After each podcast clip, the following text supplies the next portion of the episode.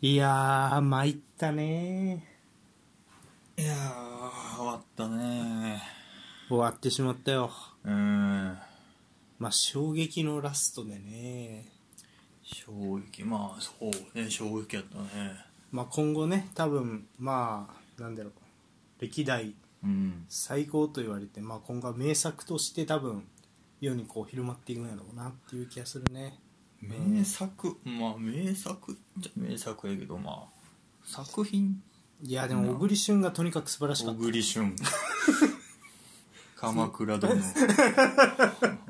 もう最初と最後で全然顔ちゃうかった。ああそ見てない。う見てないねめちゃくちゃ良かったよ、鎌倉殿。うーんでも見る機会ないもんない NHK の大河ドラマがよかろうとね50本ぐらいあるしね47本作ぐらいあるんか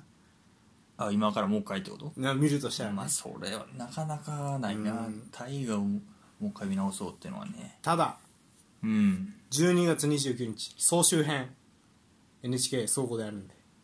総集編だけ見てもじゃないそれいやいやでも総集編やけど多分一応分かるように見た人がおもろいんじゃん逆に、まあそうね俺は楽しみにうんはいゆるふとです はい終いやワールドカップ終了しましたねわりましたねお疲れでしたうん皆さんやっと寝不足からね解放されるのかと思って普段やったらこの後さまあちょっとオフシーズンがあるけど、はいはいまあ行きもう速攻でね、うんリーグ戦始まりますな、そうねうんなかなか大変ですね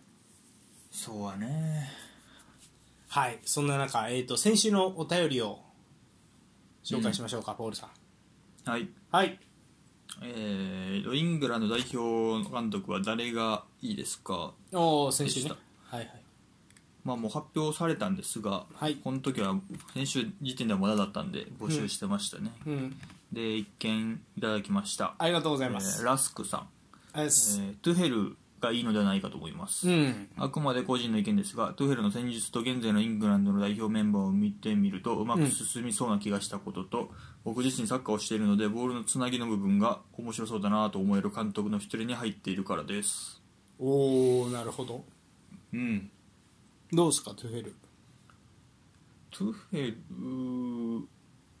うんトゥヘルねいいと思うけどね、うんイングランド経験もあるしねリーグそうやね今トゥヘルフリーかフリそうかー、うん、だからうん上げといたんですけどはフいはいリはーいの監督何人かそうねあそうねトゥフェルもなんか早めに取らなって感じはあるよなどっかもうん争奪戦になりそうよねううんまあでも行くとしたらプレミアかブンデスなんでしょうねそうかねまあラリーガセリエ行くとしたらあとまあリーグワンもそうやけど、あうんまあリーグワンはいけるかでもリーグワンはなパリ・サンジェルマン以外どうするよっていう話やしうんまあセリアはあとまあもちろんねラリーガもそうやけどもう言語1個覚えてからチャレンジしないといけないし難しいよねそこが、うんなるほどねまあ、別に覚えずに突っ込んでもいいと思うけどうんちょっと文化は違う気がしますねはいはいはでもあのめっちゃわかるな面白そうあの練習とかめっちゃおもろいらしいよドゥヘルって、いうんま毎回違う練習らしいねなんかすごい多分コーチとか優秀らしくてはいはいまあ大事よななんかやっぱりそういうの吐きさせへんというかうん確かに選手もねすごいこうワンタッチツータッチでねボールが動く伸び伸びとこうプレーできるみたいなイメージあるもんね、うんトゥヘルのサッカーってそうね、うんまあでなんかそんなになんか一個のやり方に固執って感じでもないしななんかうんそうやね柔軟性あるタイプね、うん引いてブロック引いてそうねカウンターもよしみたいなね,、うんうんね前からもちろんい行って圧倒するもよしみたいなそタイうプね面白いね結構需要ありそうやけどねなんトかゥフェルうんワール確かドカップの結果見てもにうんなんかそういうタイプの方がいいんじゃないかみたいな感じもあるしうん確かに代表もあるかもなドイツとかああそうね確かに、うんまあドイツもまあイングランドももう決まってしまったんですがそうねまあそんな感じでまあお便りありがとうございまありしがたとうございますサッカーやってらっしゃるんですね僕もでも結構楽しそうやなと思うねこれね確かにトゥフェルのサッカーはねうんそうねうんっていうような感じでうんはいじゃあワールドカップね終了したんでまあそれを振り返り振り返るようなニュースをね、紹介していきましょう。はいリフト前半戦、私が、インテリスタ、とっさん、そしてお相手、マンユーファンポールでイェイイェイイすェイはい、ニュースのコーナー、はいイェイはい、ということで、ワールドカップ終了しました。はしましたはい、えー毎週ね、えー我々がね、うん語りたいニュースをセットして語るニュースのコーナーですがうん今週はねもうワールドカップが終わったんでワールドカップ関連のニュースからいきたいと思いますカタールワールドカップ、うんえー最優秀選手、はいえー得点王最優秀若手選手などが発表されました、はい、はいということで各賞一覧紹介していきましょう、うんはいまずは、えー、と最優秀大会最優秀選手 MVP MVP はリオネル・メッシ、ははいいはいはいはいえー7ゴール3アシスト圧巻のスタッツと全うんえぜなんか決勝トーナメント入ってほぼ全試合 MVP みたいなあのマン・オブ・ザ・マッチみたいなあ感じあだったよねまあそうでしょうね、うんなんか特に決勝もうまあ点取ったしうんまあメッシの大会になりましたねおめでとうんやっと取うれたやっって感じとだね取れた、うんはい一方えっ、とうんこの得点王はいゴールデンブーツはうんキリアン・エンバペ、はいはいはいはい決勝でハットトリックするなど今大会8ゴールとあ8ゴール決勝ハットトリックエグかったなマジでうーんすごかったねすごかったねうんはうんあれちょっとなんやろ人間離れしたようなうんそうねはいっていうような感じでしたねまあそうね、うん56年ぶりだかな何が決勝ハットトリックがえ誰以来なんやろイングランド優勝した時のほうイングランド人だから66年大会へのえ誰か忘れたけど以来って言ってたねすごいなそれうんなんかあれやねすごいねそんなことがおこ起こりえるんやなはいってことでうんはいでえっとその次シルバーボールこれ何シルバーボールってなんじゃまあだ MVP に次ぐって感じやろあ二2番手みたいな、うんえそんな賞あるんやうんへえがシルバーボールあそうなんやへえシルバーボールはエンバペへえ2番手の賞なんかあるよねうんということでまあまあもちろんねエンバペはまあ最優秀でも驚かんぐらいやけどなそうねまあ優勝準優勝の差かなって感じよね全然関係ないけどあの大会通して点取ったねなんか点取るイメージそんななかったけどさ、CL とかでしか見れ見てないから我々そうねでもリーグワンでは得点王やったりとかしてたわけやん、だからそれもなんか納得のそうやなまあもう点取ってくださいよシフトやもんなもうだ からああまあ確か逆に点取らな勝てませんよやもんなにうん確かに確かに、まあそうやねうんそれはそそうや、まあ、それその分ちゃんと仕事したよって感じやうん確かにおめでとう、そういやすごいよやっぱりすごかったね本当にね取ってくださいって言われたら取れるわけやからねうん、うん、はいそしてブロンズボールルカ・モドリッチ、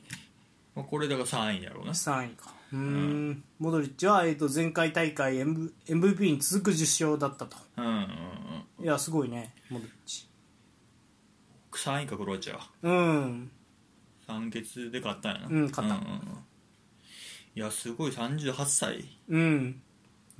いやー恐るべしやねああ確かにな、うんできた中で一番完成されてる選手やねなんか俺的にはうーんなんか一番穴がないというか、うんそうね走るしまあ、守備能力がずば抜けてるよなそうねそ他のうんなんかいろんなミッドフィルダー今まで見てきたけどうんうんうん穴がないよね一番そうねうんそんな気がしましたねまあこれでね代表引退だと思いますが、まあ、お疲れ様でしたうんそうねお疲れ様ですよねうん、まだね CL のチャンスなどはあるんで楽しみにうんはいで、えー、とその次ですねゴールデングローブ最優秀ゴールキーパー賞は、うんえーマルティネスアルゼンチン、はいはいはいはいアッソンビラやっけうんビラかうあウエストハムやったっけどっちやったっけビラよビラ、はいえーで、えー、とマルティネスは、えー決勝戦の PK ストップを含め、えー見事なゴールセービングだったと、そうね PK はオランダ戦も PK かそうそう2回 PK 戦やって勝ってるうね、んまあ決勝はそうでしびれたね、うんやっぱりまあアシストアシストじゃないあのビッグセーブもあったしなうんそうね、うんあの延長ギリギリ後半のギリギリのやつな、うん抜すけごか出っしたてるぐらい、うんあれもすごかったねすごかったうんあれを防いだのはねやっぱうんマルティネス素晴らしい、まあただあのあれがすごいちょっとなんだろう口が悪いうんあと態度も悪いって言って話題になってますねまあまああのゴールデングローブまさにゴールデングローブの位置にこ うゴールデンな位置に置いてましたな面白かったけどなあれはん俺はこういうやつ好きだけどねまあ優勝したしなって思うけどねやっぱり、うんあれぐらいはと、そまうやあ、ちねょっと思うけどねうん確かにうんでもなんか結構もう昔から有名らしいねああまあそうなんやろな、うんなんか何やったっけなコパアメリカでもめちゃくちゃなんかいろんな選手のことをディスってたらしいそのうん、なんていうのコパアメリカでさそのあの時って無観客やからキーパーの声がはっきり聞こえるんやってはいはいはそしたら「おいビビりおい俺のこと見ろ俺のこと」とかって言って そうでお前「お前がどこ蹴るか知ってるぞお前のこと知ってる食ってやるからなお前のこと食ってやる!」とかって言って止めてるんやっていへえまあそういうまあそういうの珍しいんか分からんどうなんやろうねでもまあまあまあちょっとねあんまり聞かへんタイプだけどねそうね、うんまあまあでも心理戦も含めうんそういうとこも含めてやろうねまあ股間に当ててましたねゴールデンブーツ股間がゴールデングローブってことで んすいませんはいその次、えー最終若手賞、エンソ・フェルナンデスアルゼンチン、はいはいはいはい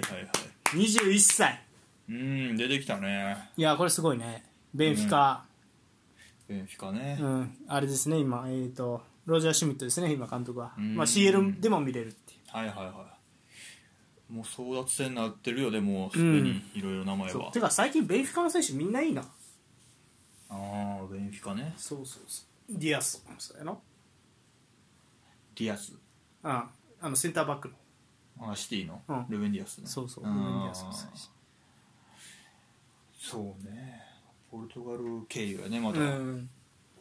いやでも素晴らしいね素晴らしかった本当にそうねまあアルゼンチンそうなめって感じよね確かにいや21歳か21歳でこの落ち着きって感じはするなうーん確かにあのポジションななかなか収まらんよななんかこいつおればみたいな感じであのポジションで一人おったらチームにうん軸となる選手がみたいな、うんなかなか見つからん気がするけど21でああそこあんだけ務まるんやったらどこも欲しいよな、まあ、今から10年やってくれるわけよしねちゃんとうんもうごめん本当申し訳ないけどうん各国おる気がするけどイングランドだけやで俺の多分アンカー系は っていう気がするけどどそうそういやなんかアンカーやろ演い奏や国というかちゅもう普通の普段のチームもああチームねあなるほどねリーグのチームねうんああまあ確かに強いところははっきりそういういい選手がいるってイメージやなうんでちょっといまいちなところはやっぱそういうポジションちょっとみたいなイメージやね中盤のそこはうんそうねうんはいということで、まあ、エンソ・フェルナンデスキャリアもどうなるか楽しみですね守備能力と、まあ、ボールのつなぎの能力も兼ね備えた、まあ、万能型うんアンカー、もうこういう選手がね本当増えてますねもう楽しみです、はいというのが、えー以上各賞でしたはいはいはい。せで、えっと、その一方、ベストイレブンなんかは公式には発表されてないよね。多分ね。どうかね FIFA 公式のベストイレブンね、あるんかね。うんちょっとご存知の方、本当言ったら。まあまあ、ただね、えっと、オプタっていうね、データサイト。うんえっと、まあ、統計サイトかな。が、うんこのワールドカップのね、えっと、ベストイレブンを発表しているので、それちょっと紹介したいと思います。はいゴールキーパー、リバコビッチ、クロアチア。おーまあまあまあはいそうね、の433でしたね、えー、とセンターバックが2枚、えーグラウディオル、えーグバルディオルとマルキーニョス、うんマルキーニョスなんですね意外とね、うん、そうね確かにそんなに目立ってはなかったけどまあでもまあ良かったっすよねうんブラジルはねそうねうん。はい。で、えっ、と、右が、右サイドバック、ハキミ。左が、えーテオエルなんです。うんはい。結構攻撃的な選手だね。うん。そうまあハキミはまあ確かにそうねハキミよかったな。まあ良かったかっていう思ううん、うん、確かうんモロッコ躍進のに。うん、立てやすくした。うんで、えっ、と、アンカー、チュアメニ。うんで、えっ、と、左、グリーズマンの、えー右、ブルーノ・フェルナンデス。おおブルーの入ったブルーノね。うん。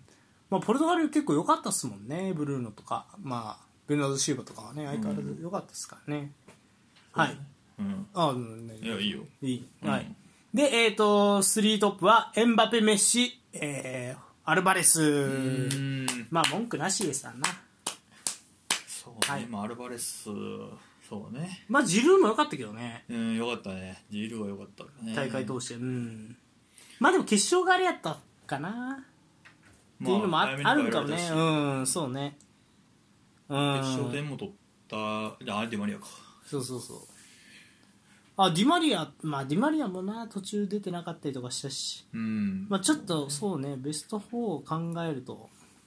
そうやねまあ、はいそうね文句ないかもね文句ないな、うんはいっていうような感じでしたうんはいということでねじゃあ我々のまあちょっとニュースをもとにねワールドカップ振り返っていきたいなと思うんですけどはいはいはいはいえー、とまずはねこの今大会、えー、とカタールワールドカップの5つのトレンド紹介というニュースありまして、はいまずナンバーワンバンクルアセ過去64年で最多ほはいということで今大会事前に不利と見られるチームがあっと言わせる大会になったとううんバンクルワセは15試合あったというふうに言われています、はい、で決勝トーナメントでもねあ、えーとまあ、例えば日本があのドイツ、スペインに勝利したりあとはサウジアラビアがアルゼンチンにうん勝利するなど、うんまあ、バンクルワセが多くてで決勝トーナメントでもモロッコがスペイン、ポルトガルを撃破でうんクロアチアもブラジルを撃破と、ああなるほどねうん、バンクルワセうんと言われる試合が、まあ、もう24%と言われてますね。うんはい4分の1うんぐらいは、えーとまあ、バンクルアセだったとあーで、まあ、これは58年のスウェーデン大会以来のすごいすごい高いうーん率だというふうに言われてます、はいはいはい、一方これ面白いですねはいうんその次、えー、と最小シュートと最多ゴールは今大会シュート数わずか、えー1458本、あうんえー一方最多はえっ、と2014年えー、だからこれ何ワールドカップだ南アフリカブラジルあブラジルか、んそうかブラジルワールドカップの、えー、と1661本2000本ちゃう200本ぐらいあるあるよねはいうんこれはね統計をは取り始めた2002年以降で最小の数字になっているとうーんただゴールは続々と決まって172ゴール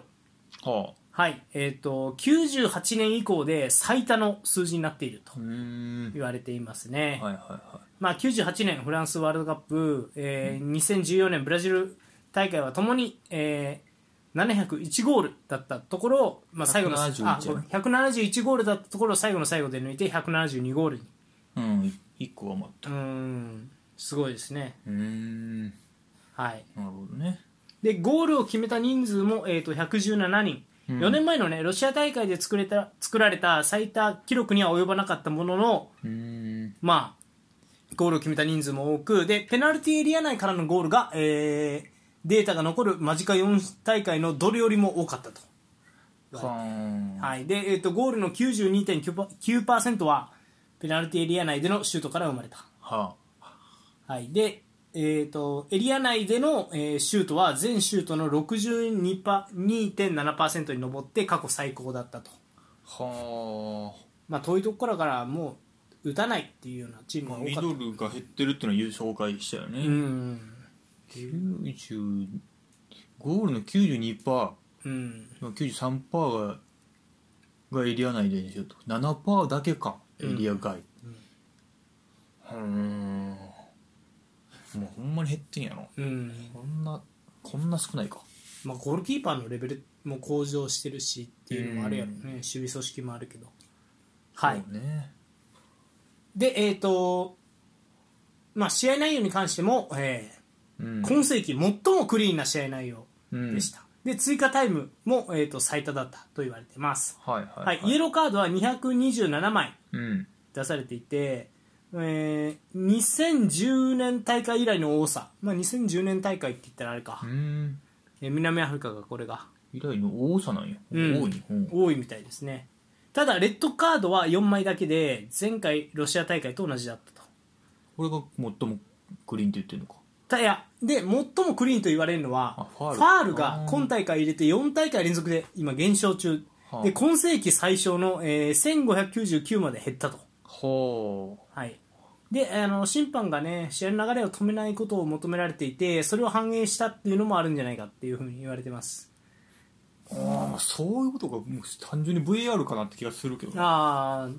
で、えー、とただねあのペナルティーキックは、うん与えられたペナルティーキックは23本はで1試合平均にすると,、えー、と0.36本で、んはんえー、と VR が初導入された前回よりも減りましたはいはいはいそうだね、はい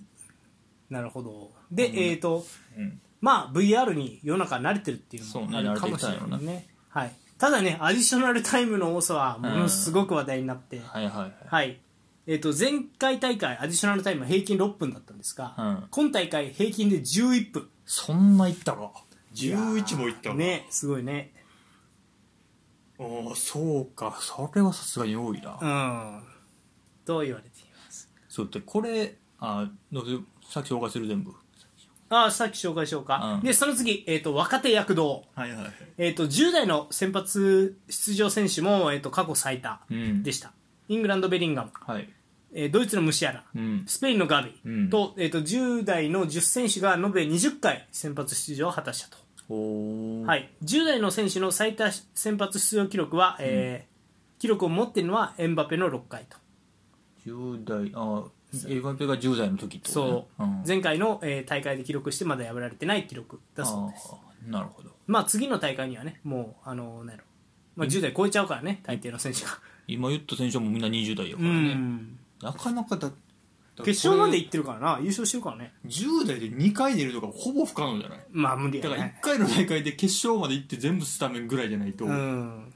ムアップは抜かれへんってことだよねそうやねムバッペでも10代では1回しか出てないんじゃん4年前19だから4年前にめちゃくちゃ出たんよ、うん、決勝まで行決った勝まで、まあ、優勝してるから全試合いやこう無理やなそうだからあれぐらい化け物級になら全部スタメンでだから多分ペレとかと同じクラスよねこの10代で活躍して優勝したってなるとねこれはなかなか抜かれへんっぽい、うんうん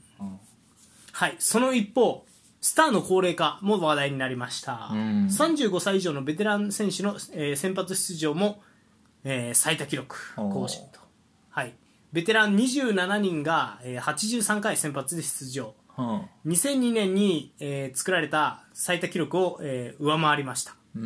んはいでえー、とアルゼンチンの、えー、とメッシ、モドリッチうんはそれぞれ、えーベテラン選手として、えー今大会最多の7回の先発出場を果たしました。まあ、全試合スタメンってことだねはい、ということでうー、んまあ、こういった傾向でしたね。はいはいはいいかがですか、気になった。なんかありますかそうねまあやっぱり追加時間11分11分平均はすごいなどうですかねでもで、うん、これ何ってその FIFA でしかやってないことがあーるんだそうだよな確かに今までどこもやってなかったわけやんかでこのワールドカップになって急にこうなってるからおおってなるけどこれ今後各国リーグ UEFA が入れていくのかどうかだよね入れていってほしいよね、でもね。ああそういや俺別にいらんけどなほんまうんなんか手軽にゴールあのー手軽にさ、うんゴールが生まれる手立てでうん対してルール変えずにゴールが生まれそうじゃないこのルールやとなんか結構終盤のうんロスタイムが長くなることで、ハラハラする時間が増えるんやったらいいかなとかって思ったりは俺はするけどねなんかもうでかいやつ俺チーム勝ちみたいになってけえへんそれあーいやーなんやろパワープレイ触れてあーまあパワープレイは増えるやろうねでもパワープレイふ増えたっつってもなそんなもう11分ずっとパワープレイできるかって言われたらまた違うからねと思うけどうーんなんかなあなんか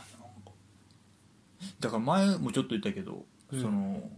アディショナルを増やすんじゃなくてもう試合時間止めようよっていうのは一個思うけどまあ、それはで難しもいこんかなれって要はさ、うんその審判が止めてる時間ちゃんと計測したらこうなるってことやろまあ FIFA の理屈としては、うんだから体感時間変わらんのじゃないそれ時計止めてもやったらそっちの方がよくないだって増えへんかったアディショナルにガッと増えへんかったらさ、うんその都度都度止めてるわけやからさ、うんそれこそパワープレーはアディショナル11分になるよりも減るやろ多分つ都度都度止める方がえ変わらんのじゃない結局あそういやなんかうんでアディショナルだからパワープレイしようっていうよりはさもう終盤にやり始めるやんもう40分とかになったら40と分か、今40分からやり始めてプラス11分やったら16分まあねやるまわあけよ、ねまあねプラスその理屈五で言うとあれやけどでもピッチで戦ってる選手はもう体感でそれを感じてるからさ多分もっと早くやり始めるだけじゃないでも現状あんまりやってないやんそんなに早くから75分からやろうかとなってないやんまあ、なってないけどもし時計止めるシステムやったらそうなるんじゃないなるんかなまあそろそろうん、だってもうそれはだってまあ何ピッチ内でさ支持する選手たちとか監督がさなんとなくもうパワープレーいけって決めるわけやからさ、それやったらそこから逆算するやろそんなみんなバカじゃないやろその 10分丸々あのなんていうのあのアディショナルがないからみたいなうんパワープレー減るっていうことはないんじゃんってなんとなく思うけどね体感時間あんま変わらんのやろうなっていう感じはする体まあそうか体感は変わらんのかそうそううんでもできるはずやんねバスケできてるからそれね本当に綺麗に45分に収めるってねうんまあそうやなどっから取るかよねだからその増えうん難しいかなんかその笛をどこで吹くかあとまあ流行りした後どうすんねんとかいろいろあるんやろうねああそうねそれはあるやろなあで普通のそのファールとかもう止めんでいいと思うよ今まで通り多分取ってんのってそのゴール後のあのパフォーマンスとかセレブレーションとかあうんまあ怪我人出たりとか、まあ、時間稼ぎのファールとかはでも逐一止めてんちゃうなんかじっくりこう倒れ込んでるやつとかあるやん治療とかああそうねだから、うんそのメディカル入ってくるぐらいのやつうんは止めたらいいかなと思うけど、うんもうちょっとしたファールというかうん短くした方がいいってことね試合時間それやとこう全体的に短くなるじゃないですか多分うんうんうんそうねうんいそうねあんまりでもなんか思わへんななんか俺は結構なんていうのあのー、なんやろスリリングなゴールが全体的に競技的に増えてる気がして、まあ、5人交代制のあれもあるんやと思うけど、うんあのレアル・マドリードの逆転劇とかあるやんうんあの何プレミア2と5全しばいたやつうんあれもさそのチェルシー戦の逆転劇とかってうんあとまあシティ戦もそうやけどやっぱ交代選手いっぱいいるからこう何フレッシュな選手入れられて点取れるみたいなのもあるんやろうなっていうのは思うよんはいはい5人変えれる優位性といううかんうんうん最後に追いつこうとする方のそうねで今大会もそれはちょっと感じたといううんかまあオランダとかさ、うんまあ、フランスもそうやけどああそうねそうそうだからそう考えるとそういう方向にふ触れていくんかなっていう気はするね全然ごめん関係ない話になったけどなんか点取るあの得点は増えてるわけやんうんその理由の一つやろうなっていう感じがするよなそうねそれはありそうやなうんまあそうか交代選手はまあ増えた方が面白いんか結局だからもう延長したら6人変わるわけやんか、うんプラス1人で、うんなんか6人ってすげえなってやっぱ改めて思ったよでねも改めてさ延長戦のゴールとか増えたよね延長戦なんかもうみんな疲れてさどうしようもないみたいなのばっかりやったやんでど、うんああ PK かみたいなうんやけどそういうことじゃない動きみたいなのが増えたよな終盤にも終盤ゲーム動かんなみたいな、はいはいはいはいそうっていう印象やったのがそうかもな確かだから全然関係ないけどに、うん、だからペップとかクロップとか困るよおう困るうん気がせえへんだって戦術で相手圧倒しますって言ってもさ結局まあできてさ30分30分ぐらいやん正直うんそっからやっぱリードしちゃったらさ守るっきゃないってなるやんううんで守るっけないってなった時に5人とか投入されてさご利用しされたら さみたいなところあるよなそのそうね守りきる力がもし足りんかったらうん右切り苦手なチームとかやったらさまあそうやなどう取るかやねそれもだから逆にディ疲れてるディフェンダーを新しく入れるのかうんもう前がかりに来てるからもっと点取りに行けって世界えるのかうっん確かていうふうになってくるかもな確かになになんてことを思いましたうねんそうかファール数が一番少ないんやうん、まあ流してるってことなんやろファール数多いあ少ないけうど、んイエローはまあまあ出てる、まあまあ出てるうんでも厳しなってるんねそうやねた多分ねうんうんまあ流すためにみたいなの言ってたよななんかん審判が流すああそう審判が結構流してそのまま取らない傾向にあるみたいなあのなんだっけあれアグレッシブじゃなくてアドバンテージ取ることがうんよりより増えたってことじゃないまあそうんそうか昔に比べたらっていううーんあもうだからファール減ってるってそういうことか、ん、流してる分ファール減ってうるん、そういうことやろううーな、ん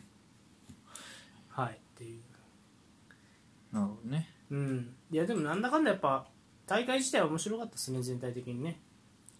まあそうねバンクルーアーもこんな曲来てたらまあうん面白いやろうし、大会としてはねうんうんまあベテランの活躍はやっぱあれですねやっぱり科学の進歩って感じがするな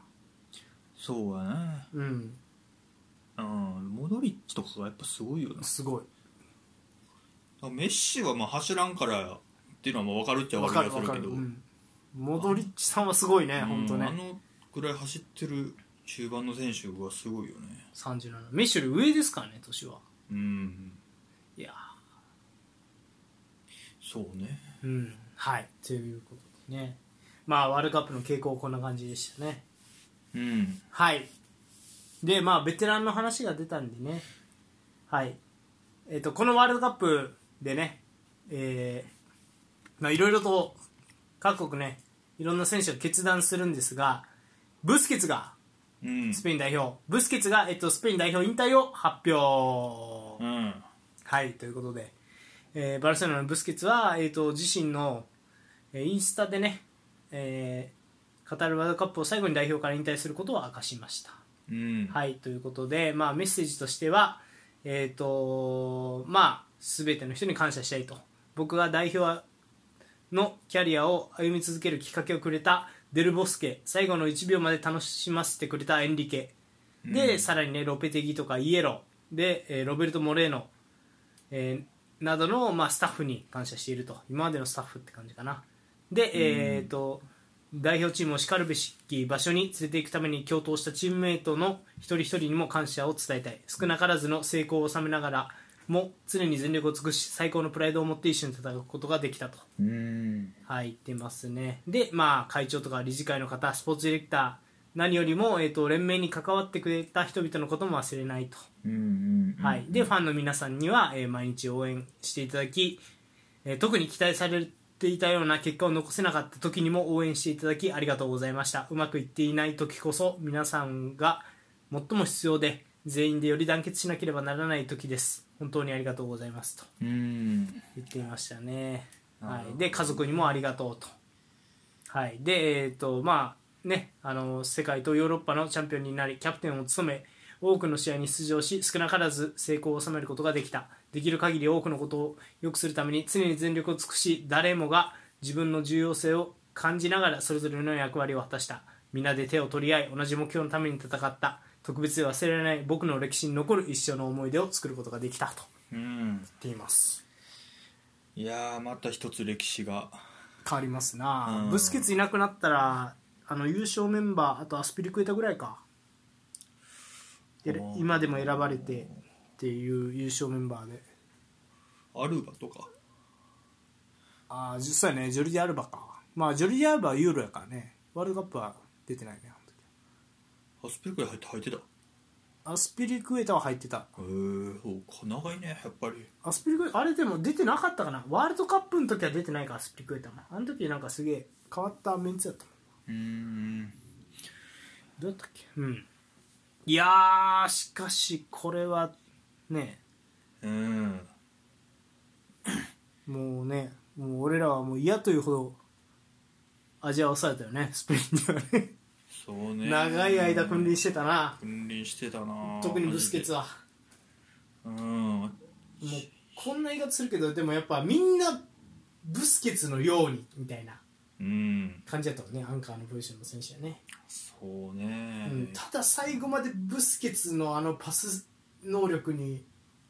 近づけた選手はうんそんなにいなかったなっていうイメージもあるよそうかななんうんなんか違うよなやっぱりなうんうんあのリズム感というかそうやねそこ出すんやみたいなとこにも出すしうん短いパスポンポンって出すし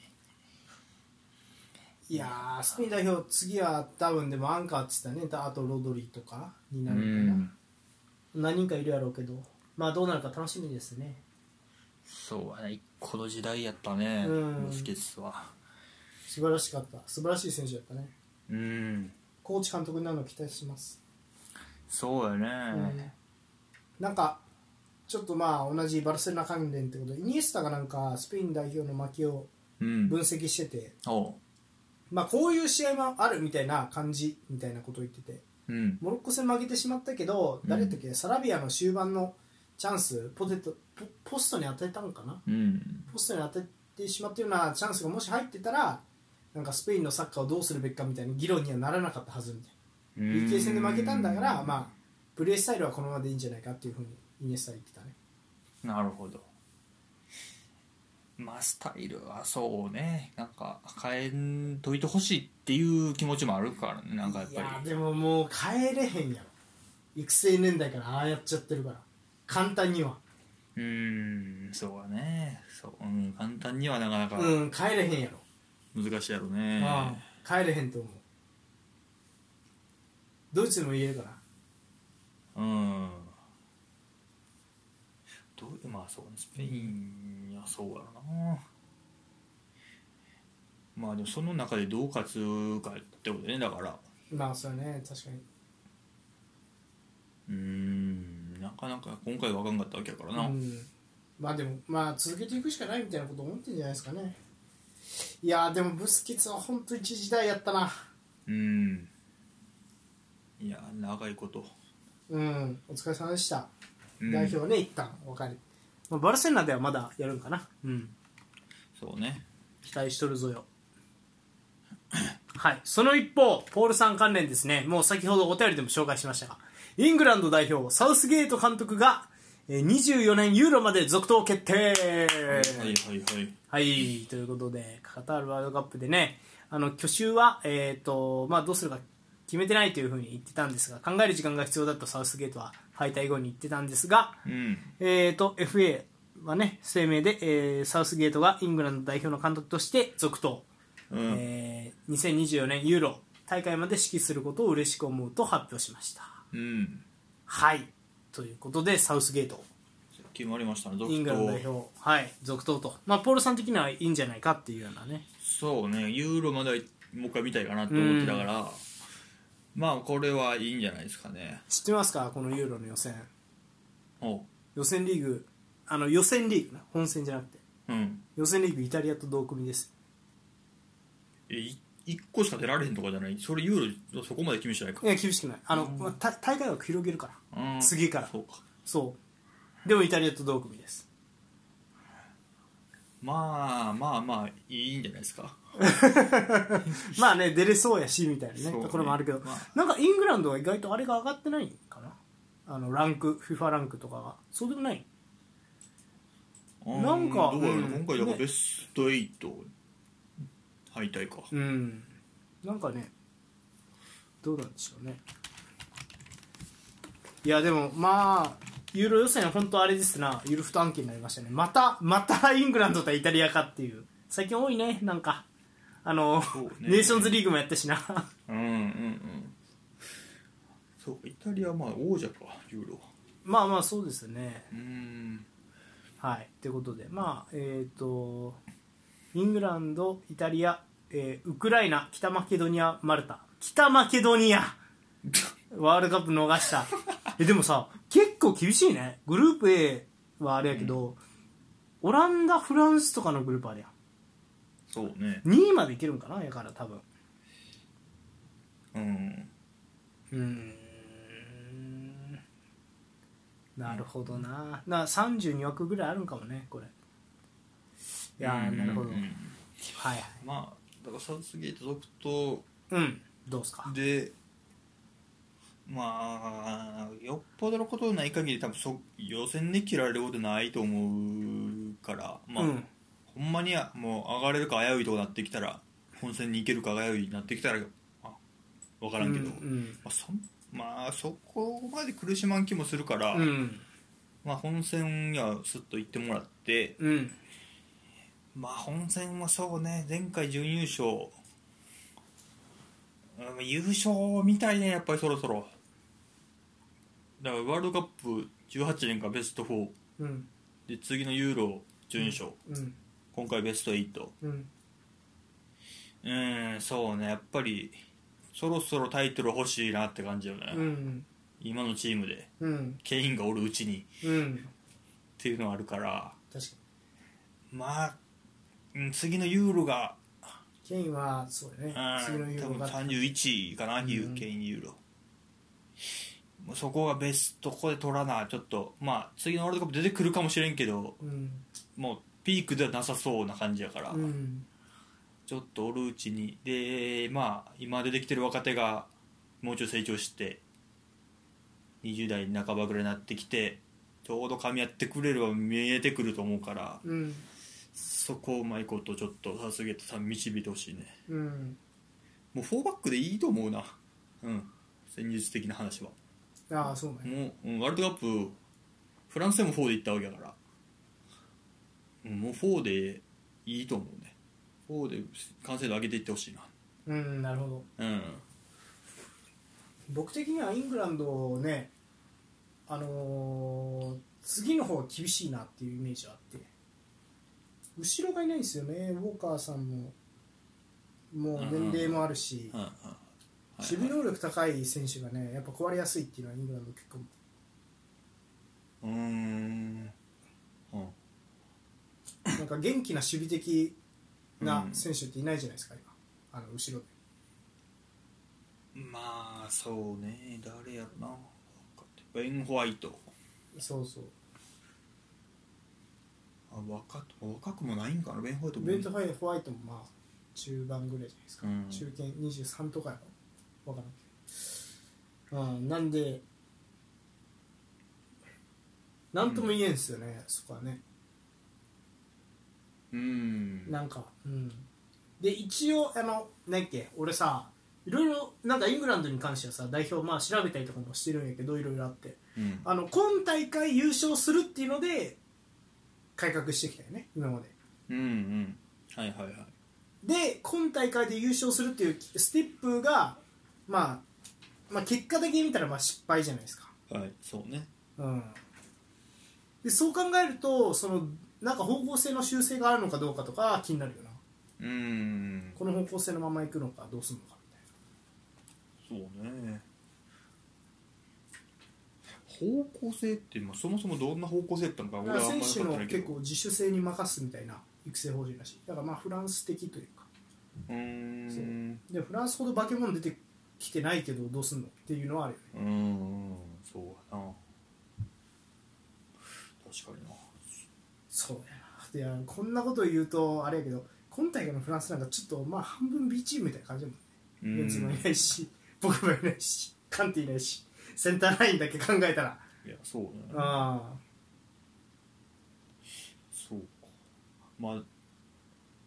まあ、でもサウスゲートで行くってことは、まだ続くんかなって感じがするな、その感じも。方方向性はね、うんうん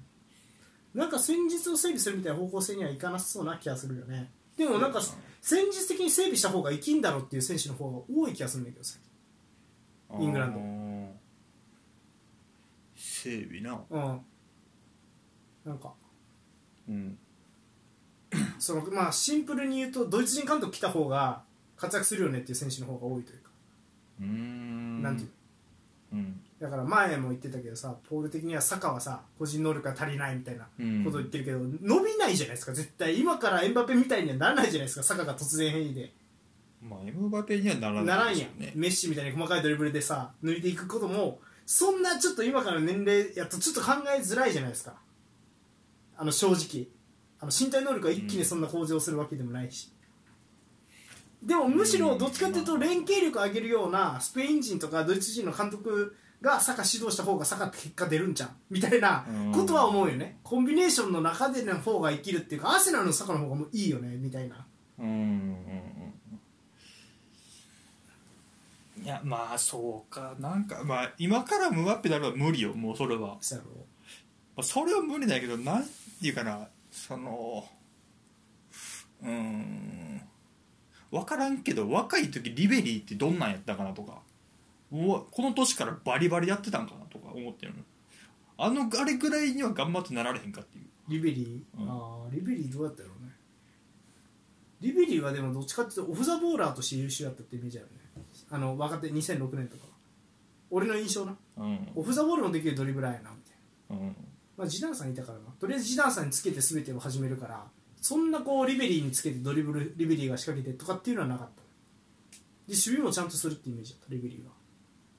まあでも後々バイエルンで多分もう1対1バチバチやっていってるうんやるようにっなるね、うん、てなるとそういうふうには今からまだ言うと21人やと思うんですサッカーうも、んそうよねまあ、今サッカー出してるけど例にうんうんとかって思うともうちょい成長はしてきるんじゃないかなとも思うから、うんうんまあ、まあ成長した上でその連携うまいことやる監督来たらまあもうちょいそれがいいんかもしれんけど、うんうんっていうところはちょっと思ってますかねああなるほどね、うんそうねうんそんなとこですねうん、はい、ということで、まあ、サウスゲート、あえっ、と、サウスゲートのいいところを言うと、でもあれっすよね。いや、でもいいところだから、もはや分からんけど、サウスゲートが引き上げた選手、ストーンズとか、マグワイアとかじゃないですか。うん伸びに悩んでるもんね、正直。うんまあうんそうね、うんなんかまあいぬ行き切った感はないないよな。ファーデナンド以降、ファーデナンドに近づいたディフェンダーっているって言われると、なかなか、うんそうやねうーんタレントなね、いや厳しいよなね。あんまり多分フランスの土壌やからそのタレント育成に振り切ってもう出てくれんやろね、うんイングランドタレント育成しますって言ってさなんか選手育てたと取ってさトップ上がったらさポルトガルの一番優秀ですみたいなやつとかと戦わなあかんやんうんブラジルですごいって言われてきましたみたいなそうやなそうなってくると厳しいよねうん難しいねだからやっぱりあれやろねサンチョみたいな選手が増えなあかんやなうん多分国外で、まあ、それこそフランスに行ってもいいわけやからねイングランド人選手あとユベントスの優秀優先もおるらしいよイングランド人選手うーそう若手がねうんとか、まあ、そういう道をイングランドの選手たちも選んでいかなあかんよねこれからそうやなだから育成はまあ国内でやるけどトップチーム上がるぐらいになったら国とか外ね出てうん経10代験から積んで、うんはうんっていうのはありかもしれないね、まあ、ダニオルモみたいにクロアチア行くとか、いはいはいウルトラ C があっても面白いかもしうれんそうねない、はいってことでね、うんまあ、こんな感じかそうねはいということで、まあ、大会の総括については後半戦でやりますかねはいはいということであまあそんなもんか以上ですかはいはい以上えー、ゆるふと前半戦終了